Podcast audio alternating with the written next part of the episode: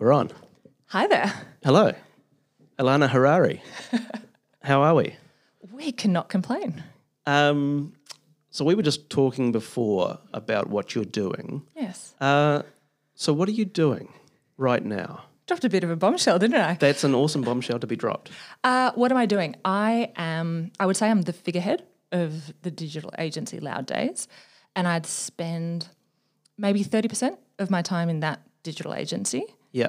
Uh, the rest of my time, where I'm trying to do the maths in my head of 70%, is at Philotimo. And so Philotimo is the performance agency. So we work with businesses to build them up, get their foundations right, work with their senior leadership team, and get them ready for uh, scale or sale, as we say in the biz.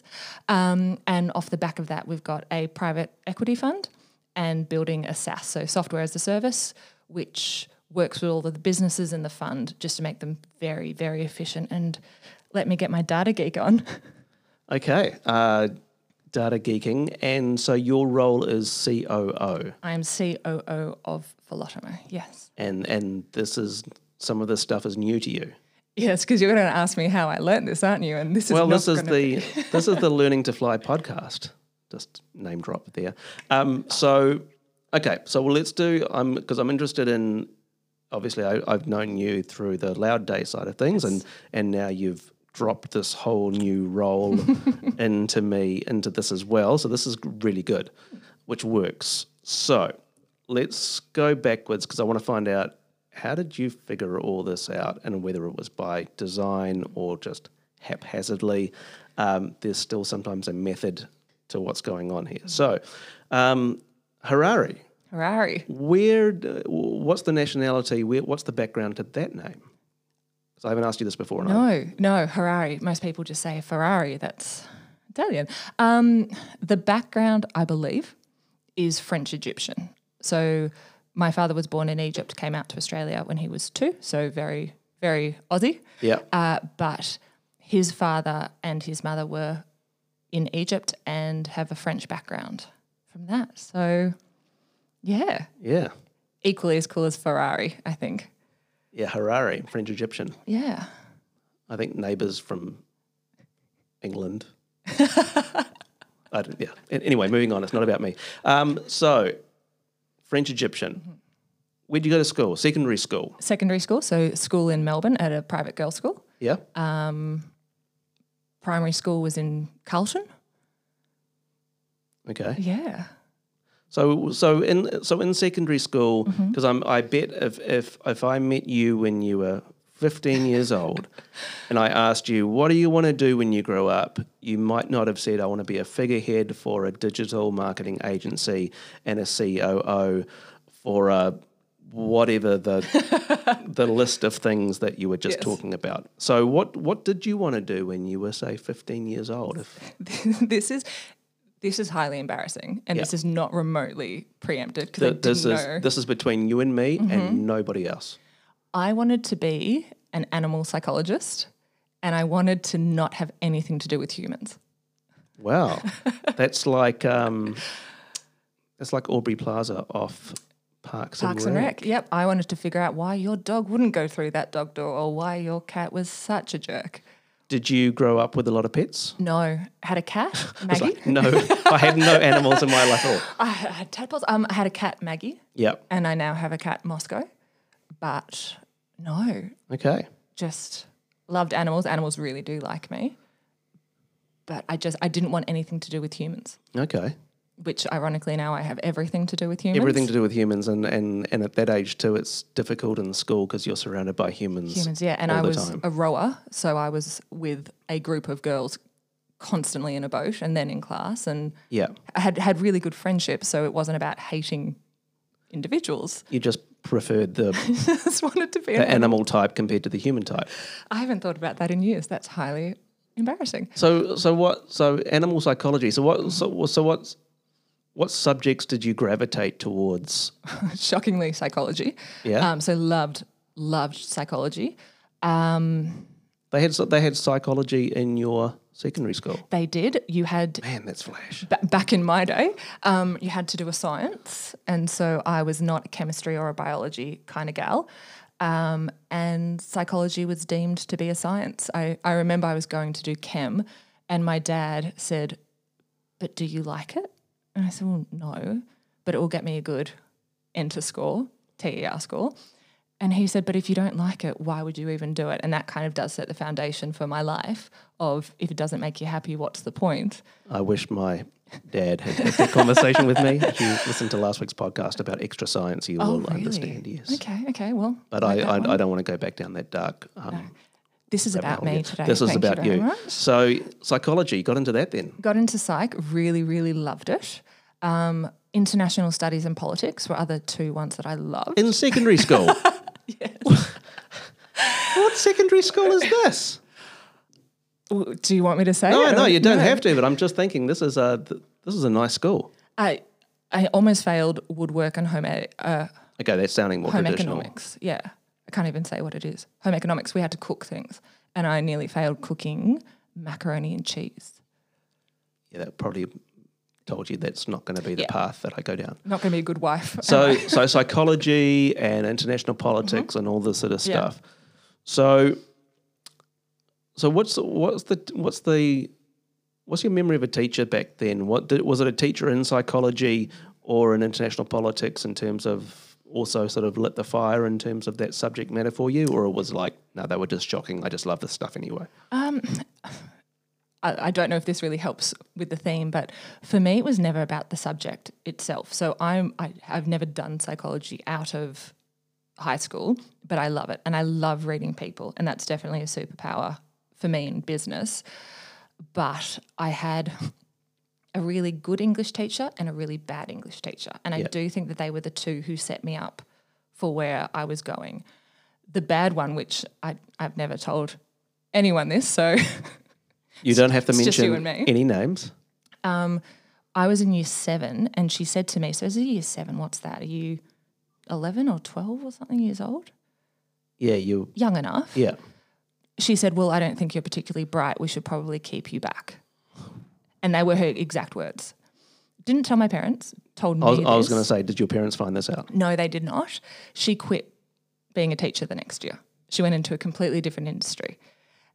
But for me, and I, I'm, I'm pretty pretty self assured. I'm I'm good with what I've got. I just remember being so confused as to why would someone do that Yeah, to such a young person. But then the flip side of that was fast forward to year nine, so two years later. yep. I had a glorious teacher called Miss Danette, Jules Danette, I believe is her name. Sure, she's listening. And she took me aside, and I remember exact words were, I don't know who ever told you you weren't smart enough, but them themselves are an idiot. Yeah. And she made learning so much fun. We had to learn Shakespeare, and I hate Shakespeare. I'm not that way inclined. And it wasn't about that though. She got this, and I'm sure you know, everyone says it this love of learning that no matter what you were learning, you could find something really good about it. And she took everyone from the smartest, going to be ducks of school, right through to apparently the girl who was meant to be kept behind. Um, and she just made you all equal. And from year nine onwards, I became an A student and fell in love with learning and always wanted to be just finding something new. I'm not particularly, how do I say this? I'm intelligent, but I wouldn't be what you call book smart. Yeah. I have to work to be book smart. But you're curious. Very, very curious. And I got, you know, all the good scores and everything that you need to get. But I would say my family, very, very smart, very well read. They're, I would say that I'm not the smartest one in the family, but they would say that I am the smart one in the family Yeah. because we're very different in how we come at things. I also don't give up. Yeah. So when the teacher said, not, not very bright, I, I, I couldn't not. I had to find a way to You'd be you'd be surprised the amount of things that I have done in my life that's driven me to do things purely out of spite. I will. Spite is an, a, a powerful uh, thing that can be used to going. I will show you that you don't. Again, the you don't believe that I can do this. Now I'm going to do this thing. I might hate it at the end of it, but I'm going to do it anyway, But you just win. to show you that I can do it. It might take years. We should start a business together. I know That we would should. be We, fun. yeah, exactly. Spite Incorporated. We'd win. I know. So and, and so uh, yeah, and I and I still can you still remember that teacher? And it sounds like you can still remember that teacher having that conversation with you, in terms of s- that um, rebuilding that self belief. Absolutely. And I I don't even think it was a conversation as such as she was so confused. And I do look back on it with what I didn't know. So my, my school had nearly 400 girls in my year level. Very, very big. Um, you either love it or you hate it. I was lucky enough that I found a good group of friends. So I really, really loved it. But you could do anything that you wanted. And her attitude towards me was such of, what is wrong with you? Like, why are you thinking that you can't do things? That I almost felt that I had been silly for having listened to the fact mm. that this person had said this thing to me. And I, it, for anyone listening, it did not affect me that much. But when it comes up of who are your favorite teachers, I, I love this idea of you should know what you don't want to do more so than you should know what you do want to do in life. Yeah. And so automatically I thought, well, I loved this particular teacher and I had fabulous teachers all the way through. But you do have this one teacher that does, they have to knock you in some way because that's Yeah. Part of what life is. Not everyone is nice or friendly. But the fact that she had quit being an educator, for me, that kind of even Yeah. the next year, so year eight when she left, and we heard that she had gone into a corporate of some sort, straight away I just, I thought, well, it's not a shock. No, and and so yeah, it, kids and education just wasn't your thing, and and especially in those teen years because you're so you're still discovering yourself and still building yourself, and you're so impressionable in terms of you're still taking bits from everything that you're experiencing and sort of attaching it to yourself to work out who you know who am I and and, and all you need is someone who's in an authority position to say you're this or you're not this, and you take that stuff to heart. Like- and it's a good thing that I don't really care what people think because had I been um, a softer sort of a child, that could have been it. I, I could have gone down a completely different path, but it is probably quite credit to my upbringing and to my family and to my friends that it, it really didn't probably knock me as much as it should have. Yeah, I've got better at that. I think I was. I've got better at not caring as much. Oh, that's as, good. Yeah. so it's a learned thing. I think. It's, a nice trick that I learnt, and I learnt this while planning my wedding. Um, if you say I don't care, you come across as really harsh. But if you say I don't mind, you seem more malleable. So it's not that you don't care what people think; you just don't mind what they say. I don't mind what you say. No, yeah, you're, and you are. You're welcome to your opinion. It's a nice way to be. As we all are. So, I I I mentioned this to to Nigel before that I was going to ask you this question. He said this could send off us, us off a variety of, of places. Nigel, by the way, works with me, so he knows me very, very So well. So this is my question, and and before we then jump into post school, I'm interested in what was the first band you discovered that was not through your parents or your family? Because often, you know, right up to a certain age, you're very much listening to what dad or mum's playing mm-hmm. and all that sort of stuff. But at a certain point, and there's always one like this is my band. I discovered it. No one else discovered it. This is this is my band. What was the first? And it could be a solo singer or a band. But what was the first music that's all yours for good or for better, for worse. What's the first one that you discovered? Okay. Ones that were given to me by my peers. TLC, Crazy Sexy Cool, on tape. Right? Yeah. Okay. Yeah. Okay. Uh, I'm, I'm not going to comment too much on this, but It keep on going. worse. Yeah. Um, the first single I bought, and I believe I believe I did hand over a five dollar note for this. Smash Mouth, can't get enough of you, baby. Oh, Smash Mouth. Okay. Can't hardly wait. The movie was out, Wow. and then the first album. Smash Mouth. Wow. I own it. I also used to work at Universal Music, so I meant to be Not good even at not even. Smash Mouth. Not even Smash Mouth walking on the sun. No, We're going. Can't get enough, can't get of, enough of you, you, baby. baby. Wow, okay. I would have been all of ten yeah. for that one. The um the first album that I bought by myself that was a little bit naughty was Nelly Country Grammar. Nelly. Yep. Okay. And I remember listening to it in my room. And again, I maybe was 11. And my brother came in and he said to me, just tell mum and dad that this is mine. Yeah. Because there are lyrics that are not appropriate for an 11 year old on that. Not from Nelly. Not from Nelly. So you're getting a nice little spectrum of my Yeah, sorts okay. of music. Yeah. So TLC, Smash Mouth, and Nelly.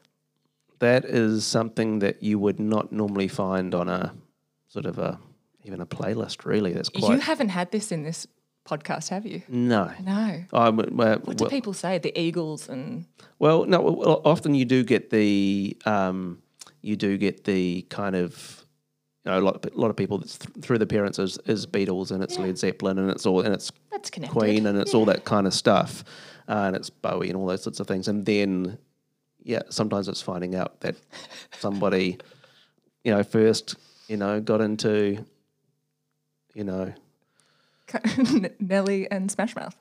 You know, stained. not, Stop looking at me not, differently. not, not that I'm not, that- but I, I was just trying to think of uh, Mm-hmm. those really interesting '90s bands. yeah, and I think I did have a um, I was I was born in '87.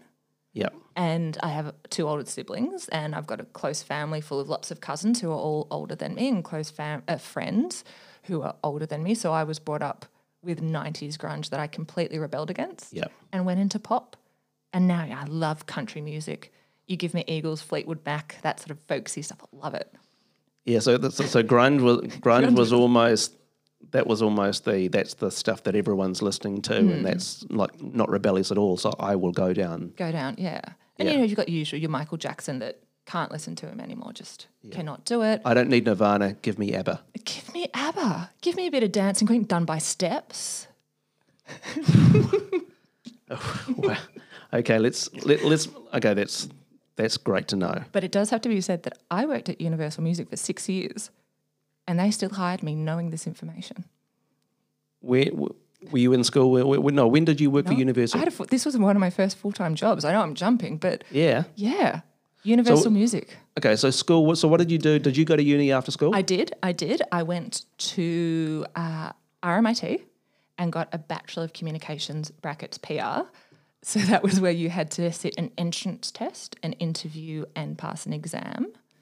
Um, So, what made you not want to go down either the animal psychology, psychology, poli- you know, in terms of the stuff that you were into in school? What moved you? What happened where you go, um, I want to do PR or comms or things like What was the thing? when I was in year 12 or year 11, I got chronic fatigue because, you know, I'm very type A and whatnot. Apparently, that's how we get it. And I would every day, I would be able to go to school for two hours in the morning. I would then have to come home and sleep and would then go to a neighbour's house who was home and would sit with her. And she said to me, You'd be good at PR. Okay. And I thought, And how long, in terms of the chronic fatigue, in terms of that, how long did that go for? Um, so I had chronic for well, it's still quite dormant, even 15 years later. Um, shock horror. I was the sort of person who didn't want um, extra credit or what's that word? You get consideration. Yep. Didn't want consideration for it because that's just not cricket. And so all through year 11 and 12, I had chronic and through my exams. And then into uni days also had it, but I was able to manage it with uh, the usual exercise, healthy diet, and being a 18 year old raging on during the week and at uni. Yeah. Yeah, It just becomes part of the lifestyle. it, it really does. And then if you don't look after it, then you know what's going to happen. So very big on this idea of cause and effect, where after 19 days of going out, working, doing uni and whatnot, you were suddenly just so exhausted that you couldn't You hit the wall. talk. It was a shock that you still have chronic fatigue. Yeah. So yeah, learned at an early age to take responsibility as Yes. as I'm told. It's all about that balance. So, Yes. so again, you had another example of a person, obviously, in terms of telling you something or saying something to you that you really took inwardly in terms of, hey, you should do PARs. Like, like oh, okay. Sounds good. Sat the exam with uh, my best friend, and I got through. So they wanted me based on the entrance test, and it should be said that I was studying like a mofo. Um, I was sitting in the. I haven't thought of any of this in years. I would go to the library every lunchtime by myself. I would leave my friends, and I would read the newspaper because the entrance test was based on uh, current events, Yep. obviously making sure you're up to date, and then you had to write an essay on yourself at the end. Self reflection. Self reflection, third person. Yeah. Um, and yeah, so I, I studied very hard because I decided that I looked into PR and it seemed like a thing. And this uh, person uh, loved her dearly. And if she said that I would be good at it, well, maybe I, I would be good at it. And if I could get through the entrance exam, then couldn't hurt. But no pressure because just be happy. Yeah. And and, and and and and sort of subtly they're going, and I believe you can do this exam. I think you're gonna I think you'll be ace it. And it's like, okay, I'll I will prove that you're correct. I can do this because you said I should. Yeah, spite. And um, yeah, so I studied for it, worked for it, passed the entrance exam, which was fabulous. And oh wow, um, I was on schoolies when they called for to say that I'd passed Yep. the entrance exam, but I had lost my phone at schoolies, and for no particular reason on the entrance exam form had put my mother's mobile number and not mine. Right. I think I must have been stressed or flapped in an exam You put the emergency contact details. in the actual details. And thank goodness I did, because then they only call three times. That was the rule. And so they called my mother, and she called me to What do you mean? What do you mean? They only call three times, and if you don't answer, they just give it to somebody else. Yep, they go down the list. Yeah, Okay. Them's the rules. And my mother called me to say, I just got this phone call from RMITPR, and apparently, not only did you put my number down, but you also passed the entrance exam. You're so, in. well, you have to go for the interview now. All right. And, Please. But come on, please. Come on. You wasted. guys, you'll see a picture of me later. It'll be Yeah. fine. We're good.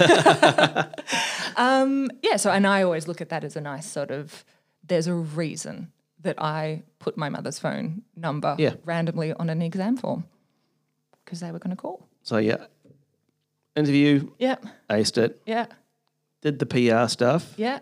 and then at the end of that experience said, "I'm going to go into PR. This is what I want to do," or did you pivot again? I pivoted.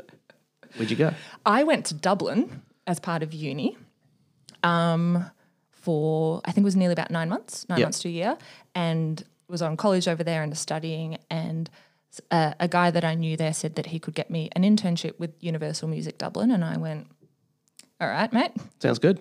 please and thank you.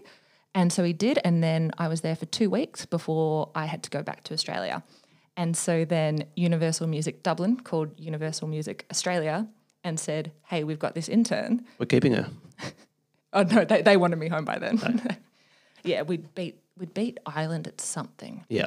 some sport, maybe cricket that they shouldn't win. Yeah. And so they were not a fan of me. No. But that's okay. Um, yeah, so they called Universal Music Australia and said, you should hire this girl. And I got home, I think maybe four or five weeks went by, just went back to uni, and I get this random phone call from the person who would then become my boss at Universal Music saying, We think that the Dublin office called us and told us that we had to hire you. Do you want to come in? I went in there and um, Jules Jules Hill, who was my boss for I think six years, uh, took me on as an intern when they didn't have an internship program, and then uh, so I worked at Universal while I was at uni, Yep. just doing sort of side jobs to get industry experience to see what I actually wanted to do, and then I left Universal to try an advertising agency and hated it, which anyone who's in an advertising agency could agree, Yes. might disagree. And so I called up Jules and said, Will you have me back? Internship is fine.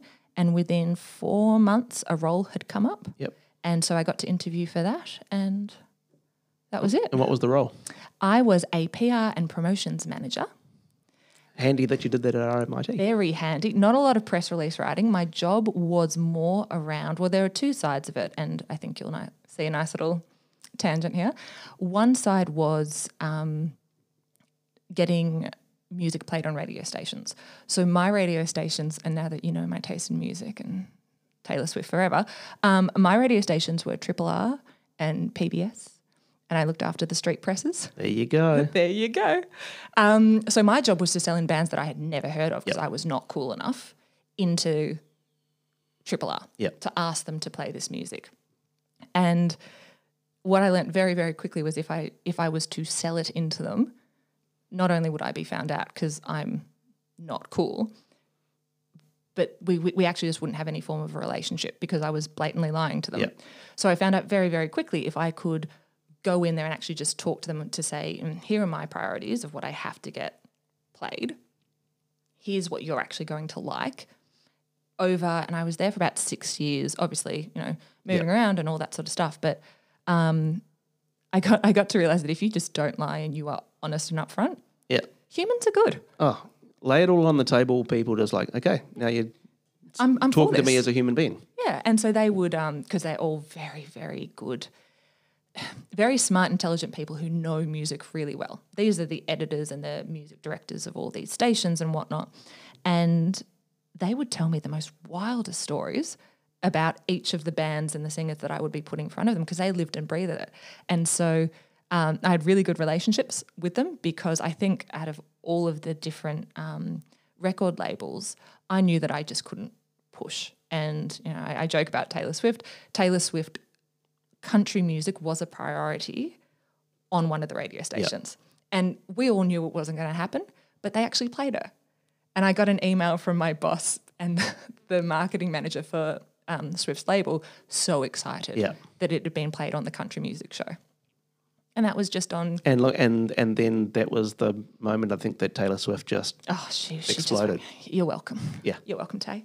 Um, and then the other side of that job was pretty much taking rock stars around to interviews and whatnot. But so my bosses would look after the bigger guys, so the Novas and the Foxes and the Herald Suns and the Age, and I would look after more your street press Yep. cool stuff. So I got I got really great brands to hang out with because you know they were smaller and just all all, very nice Yep. people. And then at some stage you recognised the music industry was going to be changing, and it's time for me to get out of this record, record biz because it's It's not a thing. it's going to be changing. It's- Spotify wasn't around It's, when I. oh, but you could you could see it coming on the horizon. Come on. Um, I went back to uni while I was at Universal Yep. um, because I just, it, you know, it sounds so cliche, but I love learning. Yeah. And I realized that in the line of work that I wanted to get into, I, a degree probably, sorry, a master's probably wasn't going to make a huge difference.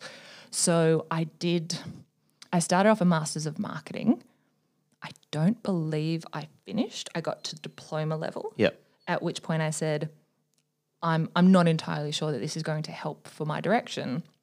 And so then I just started to do short courses, just general upskilling Yeah. in things that I was interested in. Yeah. And and so with those short courses and the the marketing side Mm-hmm. of things, what happened next? What happened next? So I left Universal Music and I went to another agency, and it was not a great time. Yep. I think maybe I lasted five months there. I then went to a PR firm. And while I was there, I realized that it actually had nothing to do with them. I'd been you know, six years at U- UMA, which I loved and had fabulous people, but I think I was pretty burnt out from it. I went to the agency that didn't have a great culture and got even more burnt out.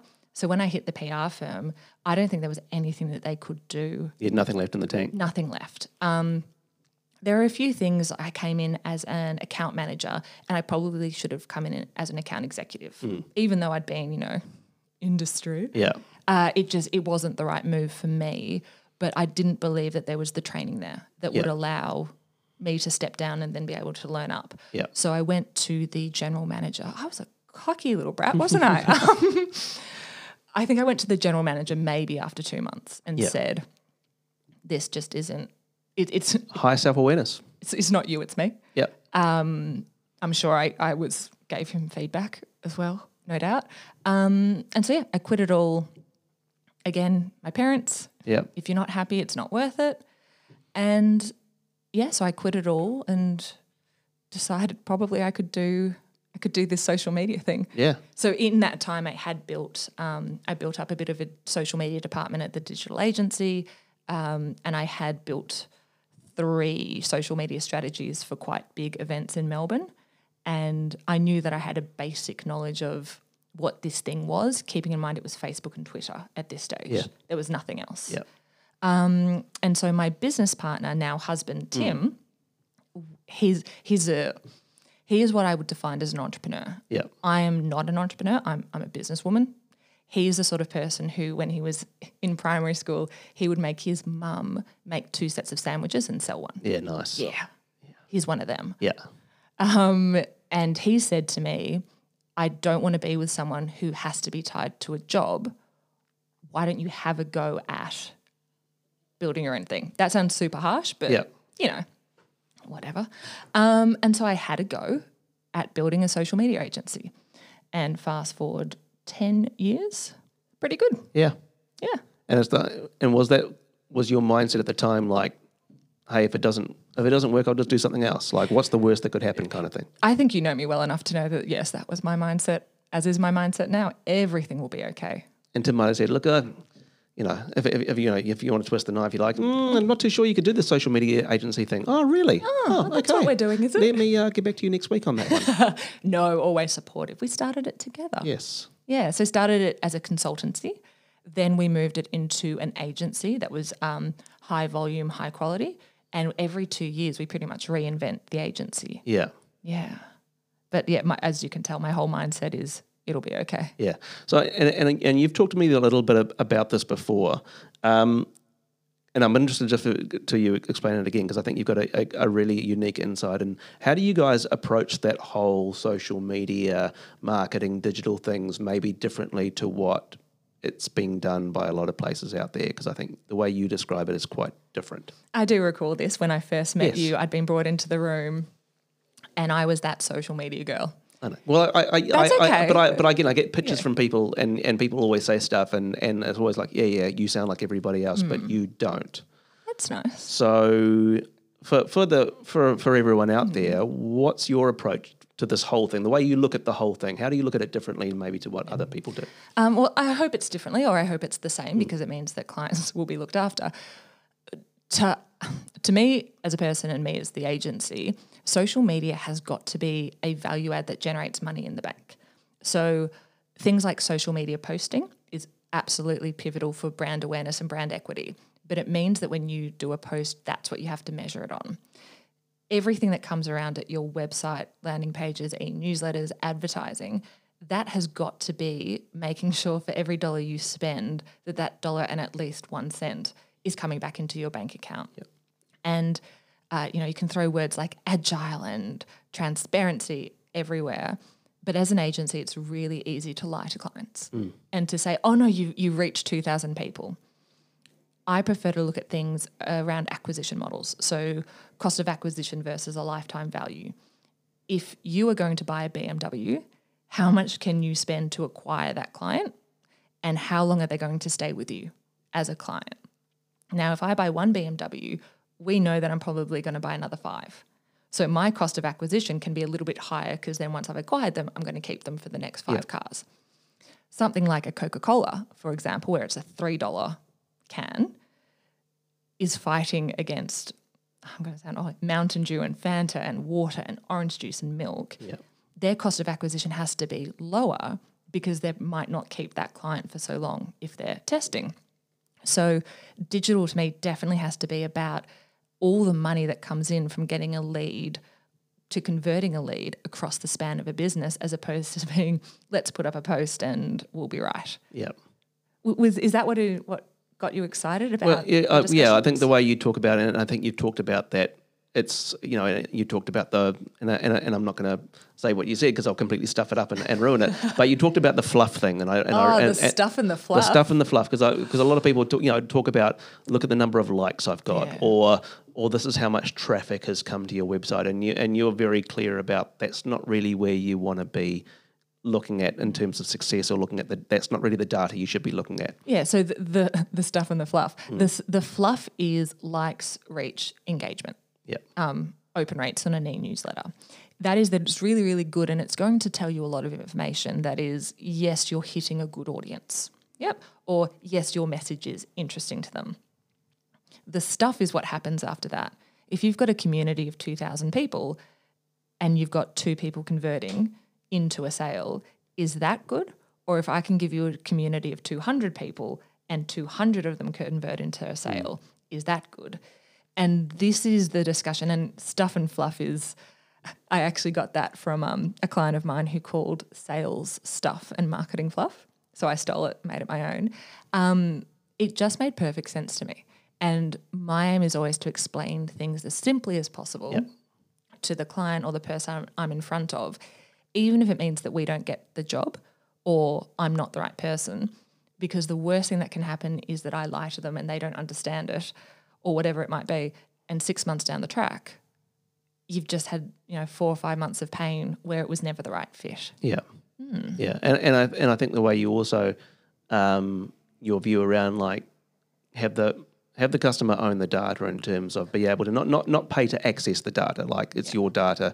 You can go and see it live. You can Yeah, we, we have interesting um, interesting discussions with clients because, as happens, agencies you lose clients, and it can be for many reasons, including that it's just time for them to move on, and they are so confused when they call up to have what they deem to be an awkward discussion. And our response is absolutely no worries. Here's how we're going to transfer everything over to you. Not that, and I wouldn't say we lose a lot of clients, but you lose enough, especially as you're beginning, to know that it's nothing personal. yeah They're ready for a change, taking it in house, and so we decided that if um, if from the very beginning of the relationship we could educate them on the data, we could make sure that it was accessible to them 24 hours a day, and I, I say small things, small things like business manager, which is how you do advertising in social media. Uh, if we can set that up in the name of the client as opposed to us owning it, it means that they've got more power. And even when, you know, even two years ago, we used to set it up in our names. Now, whenever a client comes on, part of onboarding is, well, let's set this up with you. I'll take you through it. Our ads team will sit with you and show you what needs to happen so that when, if it ever comes that they want to leave us, or generally they just want more knowledge, they feel empowered to Yeah. actually take that next step. Um, but for anyone who's a client out there listening, you own the data yeah everything else, yes, you can talk about IP of an agency. You've paid for it. yeah So talk to them about getting it back. we we uh, we drink from the same Kool-Aid on the on the IP stuff it's like yeah you paid for it like you it's yours you can do what you want with it and it's it's yeah you shouldn't have to pay for access to it And also, it's still in our heads. If worst case scenario, we were that special, but give it to the client. yeah Yeah, this is why we get on. So, so the, the, the and and I and I love your title of, of figurehead um, for Loud Days right now, which is um, where I'd ideally like to be moving to. Um, but in terms of the COO for the other organisation, Yes. how are you figuring that thing out? Like that's a It's a big one. that's a big one. How are you figuring that out? Uh, so I was, again, lucky enough that through building Loud Days, um, and this is the influence definitely of Tim, my partner, he said, you can't be in a consultancy um, with the digital because you'll never be able to have a holiday. So why don't we build a systemized process for social media? So Loud Days, the agency, is run on a process hmm. everything from how you onboard a client, how you build a schedule, how you report, everything is systemized. Yep. Checklists. And they're just my favorite thing in the world. Yeah, And so as the performance consultancy was building, it just became the natural progression of, well, if done right, operations should give the boundaries for people to operate in to be themselves. So it shouldn't tell them how to run a client session. It should tell them don't forget to talk about these five things. And that's honestly how I fell into operations. Then it just became personality. I'm I can be hard to work with. I there's a certain way of doing things and I've had to learn that other people have equal and if not better ideas than myself. Um, and I pardon, can I swear? oh, go for it. Yeah. I get shit done. yeah, You won't have something on my desk for more than three days. If it's bigger, then there's a plan of attack around it. And so I, I don't know where it came from, but I I believe that just makes me a good But it does sound like you've been action oriented for a lot of your life. life in terms. Yeah. yeah, Yeah, and I, it, you know, it comes back to things like the rowing. Yeah. You actually don't have any choice but to get out of bed at 5 a.m. You don't have any choice but to get in the boat, so you may as well do it. And also, when you're in the boat, you got to row because if you're not, You got to row. yeah, And so, why would you be there if you weren't going to row? And I won't say that I don't do anything half heartedly because I absolutely do. But if you're going to do it, my point of view is either find a way to enjoy it or do not do it, but be honest about the fact that you're not going to do it. yeah, Yeah. And so that is probably where the operations came from was just getting it done. Do or do not, there is no try. Yoda? Yoda. Yeah, see, no, sorry. Okay, um, we're actually going to stop it there. Uh, in all honesty, uh, I think that's a perfect moment uh, to finish this with uh, Alana saying no to Star Wars. but Fast and Furious, hell yeah. Uh, another reason to stop this podcast. Uh, so, wow. so uh, thank you very much for your time. Uh, it's been awesome to talk to you. Wonderful. And uh, yeah, we'll um, we'll keep on talking and we'll talk soon. Wonderful. Thanks for having me. Okay, bye. Bye.